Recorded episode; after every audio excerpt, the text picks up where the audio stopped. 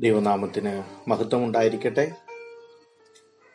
സഭാമഹത്വം ഏഴാം എപ്പിസോഡിലേക്ക് ഏവർക്കും സ്വാഗതം. കഥാവിന്റെ രണ്ടാം വരവും അനന്തര സംഭവങ്ങളും തുടർമാനമായി നമ്മൾ വിചിന്തനം ചെയ്യുകയാണല്ലോ. മത്തായി എഴുതിയ സുവിശേഷം ഇരുപത്തി നാലാം അധ്യായം അതിന്റെ മുപ്പത്തിരണ്ടാം വാക്യം കഴിഞ്ഞ ദിവസം നമ്മൾ വായിച്ചു. അത്തിയെ നോക്കി ഒരു ഉപമ പഠിപ്പിയും അതിന്റെ കൊമ്പ് ഇളതായി ഇല ഇല തളിർക്കുമ്പോൾ വേനൽ അടുത്തു എന്ന് അറിയുന്നുവല്ലോ. അപ്പോൾ അത്തി തളിർത്തു. കഴിഞ്ഞ ദിവസം രാഷ്ട്രീയപരമായി അവർ രാജ്യത്തേക്ക് അവർ മടങ്ങി വന്നു. എരിശലേം പിടിച്ചടക്കി പല യുദ്ധങ്ങൾ നടന്നു. അതിലൊക്കെ ദൈവം അവരെ വിടുവിച്ചു. ദൈവം അവരുടെ കരുതി എന്നൊക്കെ നമുക്ക് കാണുവാൻ കഴിഞ്ഞു. യഥാർത്ഥമായി അത്തി എസ് എസ് എൽ പ്രവാചകന്റെ പുസ്തകം മുപ്പത്തിയാറാം അധ്യായം പത്താം വാക്യം മുപ്പത്തിയാറാം അധ്യായത്തിന്റെ എട്ടാം വാക്യം ഇതൊക്കെ വായിക്കുമ്പോൾ യഹോവയായ ദൈവം പറയുന്നത് ഞാൻ ഇസ്രായേൽ ഗൃഹത്തെ വർദ്ധിപ്പിക്കും. ഇന്നത്തെ നൂതനമായ അവരുടെ കൃഷി. പല കാര്യങ്ങളുണ്ട്. പല അവസ്ഥകൾ കണ്ടാൽ യഹൂദനായ അത്തി തളർക്കുന്നു എന്ന് നമുക്ക് കാണുവാൻ കഴിയും. എസ് കെ എൽ പ്രവാചകന്റെ പുസ്തകം മുപ്പത്തി ആറാം അധ്യായം അതിന്റെ എട്ടാം വാക്യത്തിൽ എന്റെ ജനമായ ഇസ്രായേൽ വരുവാൻ അടുത്തിരിക്ക കൊണ്ട് ശ്രദ്ധിക്കണമേ വാക്കുകൾ. എന്റെ ജനമായ ഇസ്രായേൽ വരുവാൻ അടുത്തിരിക്ക കൊണ്ട് കൊമ്പുകളെ നീട്ടി അവർക്ക് വേണ്ടി ഫലം കായ്പീൻ എന്ന് പറഞ്ഞാൽ മരങ്ങൾ പുഷ്ടി പ്രാപിക്കുന്നു ഫലങ്ങൾ ഉണ്ടാകുന്നു. അതിന്റെ പത്താം വാക്യം കൂടെ അതേ അധ്യായത്തിന്റെ പത്താം വാക്യം ഞാൻ നിങ്ങളിൽ മനുഷ്യരെ ഇസ്രായേൽ ഗൃഹം മുഴുവനെയും തന്നെ വർദ്ധിപ്പിക്കും. അപ്പോൾ കൊമ്പുകൾ നീട്ടി അവർക്ക് വേണ്ടി ഫലം കായ്ക്കണം. പത്താം വാക്യം മനുഷ്യരെ ഇസ്രായേൽ ഗൃഹം മുഴുവനെയും തന്നെ വർദ്ധിപ്പിക്കും.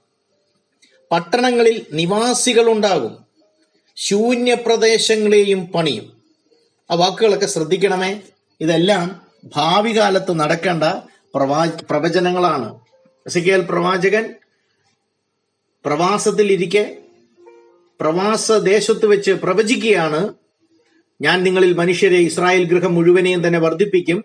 പട്ടണങ്ങളിൽ നിവാസികൾ ഉണ്ടാകും അപ്പോൾ നെബുക്കത് നേസർ വന്ന് ആ രാജ്യത്തെ പിടിച്ചുകൊണ്ടുപോയി. ബി സി അഞ്ഞൂറ്റി എൺപത്തി ആറിൽ ആ എരിശിലയം നശി ആലയം നശിപ്പിക്കപ്പെട്ടു. അപ്പോൾ തന്നെ ഈ പ്രവചനത്തിന് സമീപ ഭാവിയിലും വിദൂര ഭാവിയിലും അതിന്റെ പ്രസക്തിയുണ്ട്.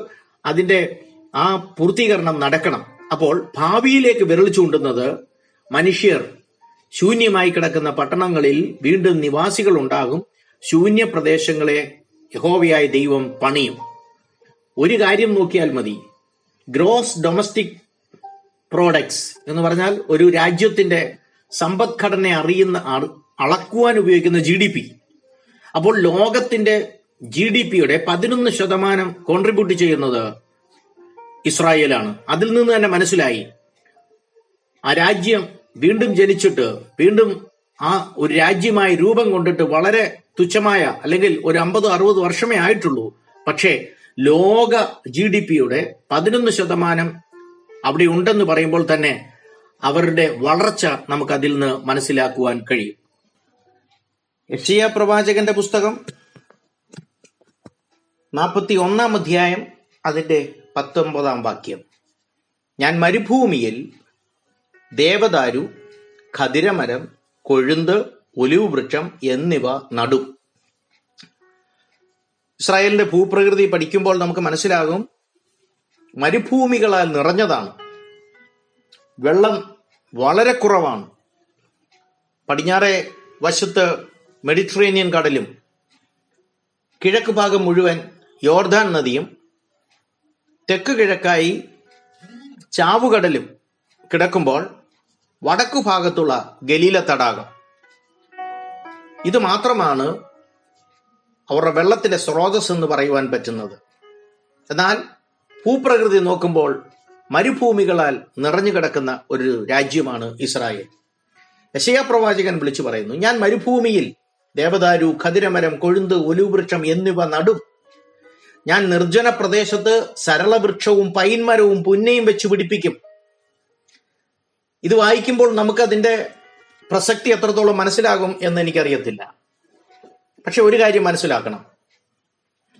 ഇസ്രായേൽ ജനം അവരുടെ സ്വന്തം രാജ്യം വിട്ട് പ്രവാസികളായി മറ്റ് രാജ്യങ്ങളിലേക്കൊക്കെ പോയി കഴിഞ്ഞപ്പോൾ കുറച്ച് അറബികൾ മാത്രമാണ് വീണ്ടും അവിടെ ശേഷിക്കുന്നത്.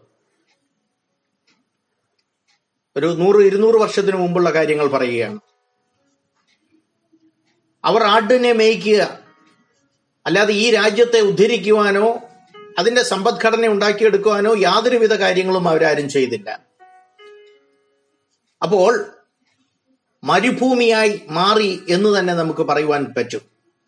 കണക്ക് പറഞ്ഞാൽ ആയിരത്തി എണ്ണൂറ്റി അറുപത്തി ഏഴിൽ ഇസ്രായേലിൽ എണ്ണപ്പെടാവുന്ന കുറച്ച് മരങ്ങൾ അല്ലെങ്കിൽ മരങ്ങൾ ഇല്ലായിരുന്നു എന്ന് പറയുന്നതായിരിക്കും ഒരു വിധത്തിൽ ശരിയാകുന്നത്.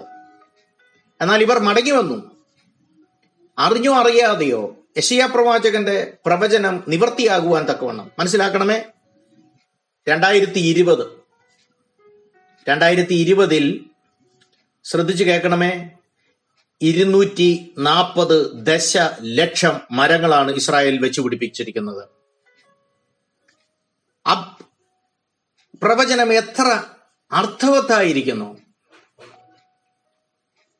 അതുകൊണ്ടാണ് യശയോ വിളിച്ചു പറഞ്ഞത് ഞാൻ മരുഭൂമിയിൽ ഈ മരങ്ങൾ വെച്ച് പിടിപ്പിക്കും. നിർജന പ്രദേശത്ത് സരളവൃക്ഷവും പൈൻമരവും പുന്നയും ഒക്കെ ഞാൻ വെച്ച് പിടിപ്പിക്കും. നോക്കണമേ ഒരു നൂറ് നൂറ്റി അമ്പത് വർഷം ആയിരത്തി എണ്ണൂറ്റി അറുപത്തി ഏഴ് ഇവർ വരുന്നതിന് മുമ്പ് മരുഭൂമിയായി കിടന്ന ഒരു രാജ്യം ഇരുന്നൂറ്റി നാൽപ്പത് ദശലക്ഷം മരങ്ങൾ വെച്ച് പിടിപ്പിക്കണം എന്നുണ്ടെങ്കിൽ ഈ പ്രവചന നിവൃത്തി അല്ലെങ്കിൽ അത് എങ്ങനെ സംഭവിക്കും? മറ്റൊരു വേദഭാഗം അമ്പത്തി യശയാ പ്രവാചകന്റെ തന്നെ പുസ്തകം അമ്പത്തിയൊന്നാം അധ്യായത്തിന്റെ മൂന്നാം വാക്യം. മരുഭൂമിയെ ഏതനെ പോലെയും രാജസ്ഥാനിലൊക്കെ ജോലി ചെയ്യുന്നവർക്ക് മനസ്സിലാകും രാജസ്ഥാൻ മരുഭൂമി കണ്ടിട്ടുള്ളവർക്ക് മനസ്സിലാകും നാളെ ഇത് ഏതൻ പോലെ ആയി മാറും എന്ന് ആരെങ്കിലും പ്രവചിച്ചാൽ ആരും വിശ്വസിക്കത്തില്ല. കിലോമീറ്ററുകൾ കിലോമീറ്ററുകൾ. ഒരു ചെറിയ പുല്ല് പോലും ഇല്ലാത്ത മണ്ണ് മൂടിക്കിടക്കുന്ന സ്ഥലങ്ങളാണല്ലോ ജയ്സൽമീറിലൊക്കെ പോകുമ്പോൾ നമുക്ക് കാണുവാൻ കഴിയുന്നത്. അപ്പോൾ അതുപോലെയുള്ള ഇസ്രായേലിനെ നോക്കി പ്രവാചകൻ പ്രവചിക്കുകയാണ് മരുഭൂമിയെ ഏതനെ പോലെ ഞാൻ ആക്കി മാറ്റും ഏതൻ തോട്ടം പോലെ ആക്കി മാറ്റും. ഇതെങ്ങനെ സംഭവിക്കും? വെള്ളമില്ലാത്ത അതിന്റെ ഭൂപ്രകൃതി പകുതിയും അമ്പത് ശതമാനവും മരുഭൂമി പോലെ കിടക്കുന്ന ഇത് എങ്ങനെ ഏതൻ പോലെ ആയി തീരും ഇത് മന്ത്യകാലത്തിന്റെ ഒരു പ്രവചനമല്ലേ? അല്ലെങ്കിൽ യഹൂദനാകുന്ന അത്തി തളിർത്തോ എന്ന് നോക്കുവാൻ ഈ പ്രവചനങ്ങൾ നോക്കിയാൽ പോരെ? അവിടെയുള്ള ചില കർഷക സംഘടനകളെ കുറിച്ച് പഠിച്ചാൽ നമ്മുടെ ഇന്ത്യയിലും കേരളത്തിലുമുള്ള സംഘടനകളല്ല കേട്ടോ. കിബുത്സ് മൊഷേവ് ഈ കിബുത്സ് ഒക്കെ നിങ്ങൾ ഗൂഗിളിൽ ഒന്ന് സെർച്ച് ചെയ്യണം. ഈ കമ്മ്യൂണിറ്റി ഇതുപോലെ മരുഭൂമിയായി കിടക്കുന്ന ഒരു സ്ഥലം എടുക്കുക. അവിടെ ജോലി ചെയ്യുന്നവരെ കാണാം ഒരു രൂപ ശമ്പളമില്ല എന്ന് മനസ്സിലാക്കണം. എത്ര വർഷം വേണമെങ്കിലും അവിടെ ജോലി ചെയ്യാം. ആഹാരം കിട്ടും. കൊണ്ടുവരുന്ന ഡ്രസ്സ് അത് ഇട്ട് തിരിച്ചു പോകാം. വേറെ ഒരു ജോലിക്ക് ഉറപ്പില്ല. ഇന്ന് കമ്പ്യൂട്ടർ ഓഫീസിൽ പണി ചെയ്യുവാണെങ്കിൽ നാളെ കലപ്പ എടുത്ത് ഉഴലേണ്ടി വരും.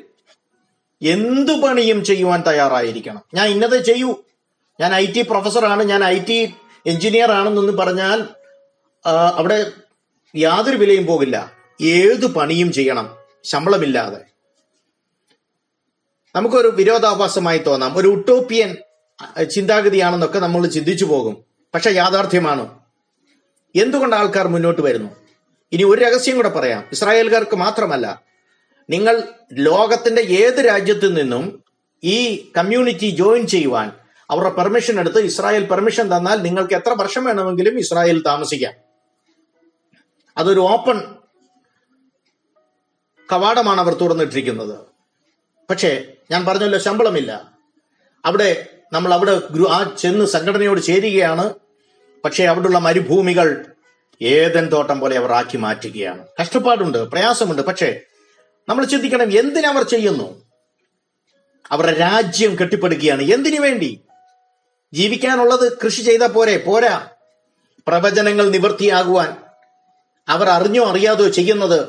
യശിയ പ്രവാചകൻ വിളിച്ചു പറഞ്ഞ പ്രവചനം മരുഭൂമിയെ ഞാൻ ഏതനെ പോലെ ആക്കും എന്ന് പറഞ്ഞാൽ ഒരു അത്ഭുതമല്ല അവിടെ നടക്കുന്നത്. ചില മനസ്സുകൾ അതിനു വേണ്ടി കോർത്തിണക്കിക്കൊണ്ട് ദൈവം തന്റെ പ്രവചനത്തെ പൂർത്തീകരിക്കുകയാണ് ചെയ്യുന്നത്.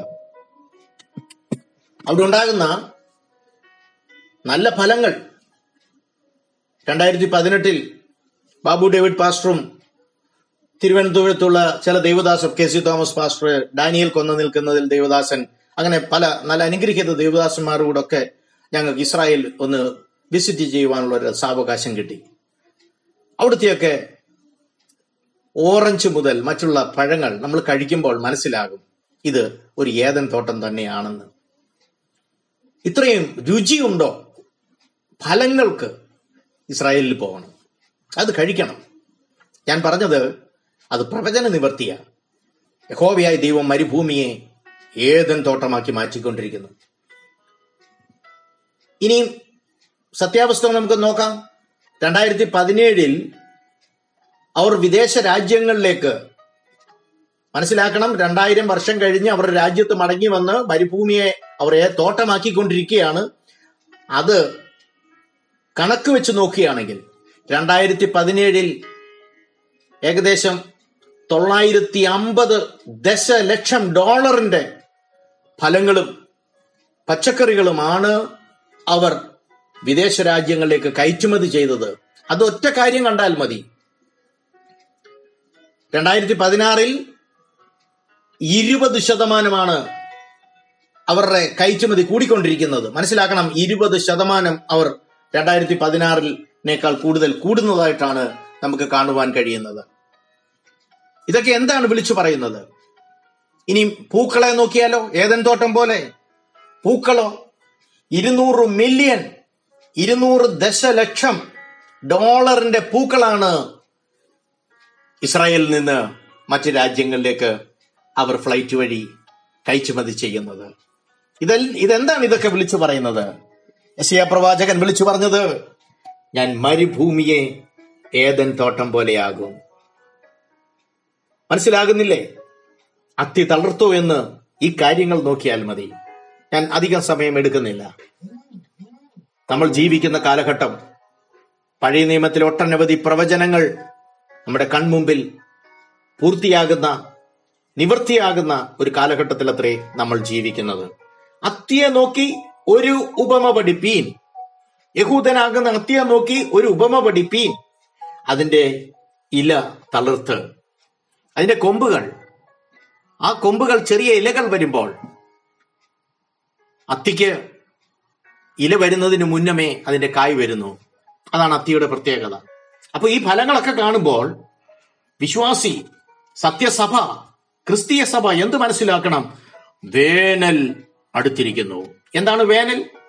ആർക്കും പ്രവർത്തിച്ചു കൂടാത്ത രാത്രി വരുന്നു. ആർക്കും പ്രവർത്തിച്ചു കൂടാത്ത രാത്രി വരുന്നു. അതെപ്പോൾ വേണമെങ്കിലും സംഭവിക്കാം? യഹൂദനെ നോക്കിയാൽ മതി. ദൈവത്തിന്റെ ഘടികാരം എന്ന് വിശേഷിപ്പിക്കുന്ന യഹൂദനെ നോക്കിയാൽ മതി. അത്തിയാകുന്ന യഹൂദനെ നോക്കി അവൻ തളർത്തെങ്കിൽ ദൈവസഭ മനസ്സിലാക്കണം. വേറെ ആരുമല്ല പറഞ്ഞത്. യേശു കർത്താവാണ് പറഞ്ഞത്. അത്തിയെ നോക്കി ഒരു ഉപമ പഠിപ്പീൻ. അത്തിയെ നോക്കി കഴിയുമ്പോൾ നമുക്ക് മനസ്സിലാകും. നമ്മളായിരിക്കുന്ന കാലഘട്ടം ഏതാണെന്നുള്ളത് അതിൽ നിന്ന് നമുക്ക് മനസ്സിലാകുകയാണ് ചെയ്യുന്നത്. അതിന്റെ കൊമ്പിളതായി ഇല തളിർക്കുമ്പോൾ വേനൽ അടുത്തു എന്ന് അറിയുന്നുവല്ലോ. ഇത് മഹോദ്രപകാലത്തെ കാണിക്കുകയാണ്. എന്റെ വിഷയം അതല്ലാത്തത് കൊണ്ട് ഞാൻ അതിലോട്ട് പോകുന്നില്ല. വേനൽ അടുത്തിരിക്കുന്നു. വേനൽ അടുത്തു എന്നറിയുന്നുവല്ലോ. വേനലിൽ കടക്കുമെന്നല്ല വേനൽ അടുത്തുകൊണ്ടിരിക്കുന്നു വേനൽ അടുത്തുകൊണ്ടിരിക്കുന്നു. ഒത്തിരി കാര്യങ്ങളുണ്ട് പറയുവാൻ. സമയമെടുക്കുന്നില്ല. മഹോദ്രവകാലം. വചനം ജഡമായി ഭൂമിയിൽ അവതരിച്ചതുപോലെ പൈശാചിക ശക്തികൾ ആ കാലയളവിൽ അവൻ അനുവദിച്ചിരിക്കുന്ന ഏഴു വർഷക്കാലം മഹോദ്രവകാലത്ത് പിശാചിന്റെ മുഴുവൻ ശക്തിയോടെ ഒരു മനുഷ്യ ആളത്തമായി വെളിപ്പെടുത്തുന്ന ഒരു കാലമായിരിക്കും ആ കാലഘട്ടം. അത്തി തളർത്തു. നമുക്ക് കർത്താവിന്റെ വരവിനു വേണ്ടി ഒരുങ്ങാം. ദൈവം നിങ്ങളെ ധാരാളമായി അനുഗ്രഹിക്കട്ടെ.